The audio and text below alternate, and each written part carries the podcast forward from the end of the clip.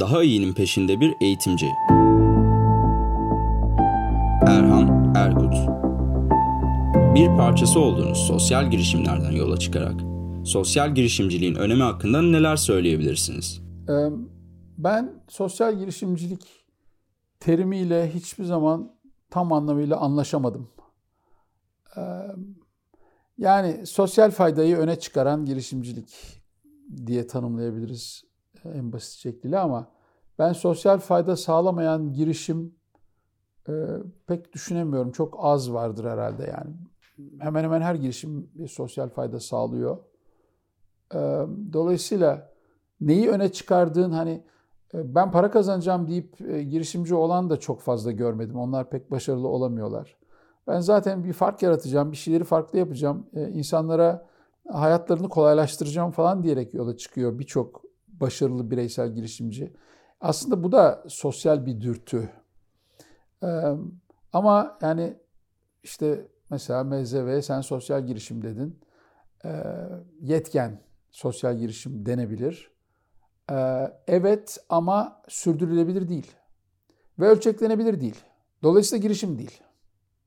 Neden? Çünkü bir vakfın maddi desteğiyle ayakta durabiliyor. Bu işin bir maliyeti var. Ücretsiz yapıyorsun. E, vakıf seni desteklediği sürece ayakta kalabiliyorsun. İkinci problem de ölçekleyemiyorsun. Mesela ben onu ilk başlattığımda işte seksen kişiyle başladık. Sonra işte yüz yirmiye çıktık, yüz elliye çıktık, yüz elli çarpı iki yaptık. Lise, üniversite ayrı yaptık. E, bu sene beş yüze çıkıyoruz veya dört yüz elliye çıkacağız. Ama o kadar yani.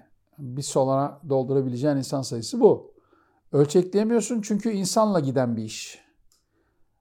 Eğitimde de problem bu. Eğitimde maliyetleri niye düşüremiyoruz? Dünyanın en pahalı servislerinden birisi eğitim. Amerika'da öğrenci borcu bir virgül dokuz trilyon dolara çıktı. Milyar değil bak, trilyon. Neden? E çünkü eğitim pahalı. Niye pahalı? E çünkü insan var işin içinde. Ve en eğitimli, en sofistike insanlar var. Dolayısıyla yani bir bütün olarak baktığında en pahalı insan kaynakları eğitimde. E, akademisyenler, yani sayı olarak baktığında e, akademisyenler çok para kazanıyor demiyorum, ama e, çok yatırım yapılmış ve e, çok fazla e, yani e, meslektaşlarına göre ya da o, o yaştaki diğer insanlara göre daha fazla para vermen gereken bir grup. E bir de dokuz öğrenciye bir öğretmen, işte on iki öğrenciye bir öğretmen, yirmi öğrenciye bir öğretmen falan gibi endeksler, e, rasyolar peşinde koşarsan eğitimde maliyetleri aşağı çekmen mümkün değil. Öğrenci sayısı arttıkça maliyet artıyor. Ee, aynı problem yetkende de var. Dolayısıyla yetkeni gerçek anlamda bir sosyal girişime çevirebilmek için bu sene işte onu denemeye başlıyoruz yavaş yavaş. Ee, bir teknolojiyi kullanarak maliyetleri aşağı çekmen lazım. İki, maliyeti bölüşmen lazım. Ee, yani yetken eğitimi neden bedava? Yani birçok öğrenci diyor ki hayatımda aldığım en faydalı eğitimdi. E o zaman niye bedava? Yani bunu sürdürülebilir kılacaksak, bir milyon öğrenciye ulaştıracaksak, on bin tane Erhan Erkut'a ihtiyacımız varsa, yani bu Erhan Erkut burada maaş alıyor, rahat rahat yaşıyor, hobi olarak da o işi yapıyor. E on bin tane Erhan Erkut'a ihtiyaç varsa ne olacak? Onlara bir para vermek gerekecek değil mi? O zaman bu eğitimin bir karşılığının olması lazım. Ha, kim verir? O kadar ilgilendirmiyor beni. Aile verebilir, çocuk verebilir. Benim ideal modelim çocuk çalışmaya başladıktan sonra geri ödeyebilir. Bu da kendi içinde bir vakıf olabilir vesaire vesaire. Dolayısıyla yetkenin başarıya ulaşması için sürdürülebilirlik ve e, ölçeklendirilebilirlik boyutlarını çözmesi, sorunlarını çözmesi lazım. Her sosyal girişim için bu doğru.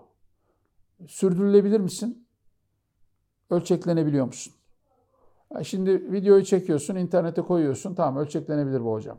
Server maliyetin çok yüksek değil. Sürdürülebilirliği nasıl alacaksın? Sen şimdi kalpten, yani içinden gelen bir duyguyla, bir hobi olarak bu işi yapıyorsun.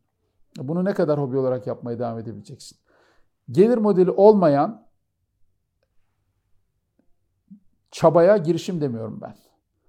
Sosyal girişim ya da sosyal olmayan girişim. Mutlaka sürdürülebilir ve ölçeklenebilir olması lazım. Sorular bunlar.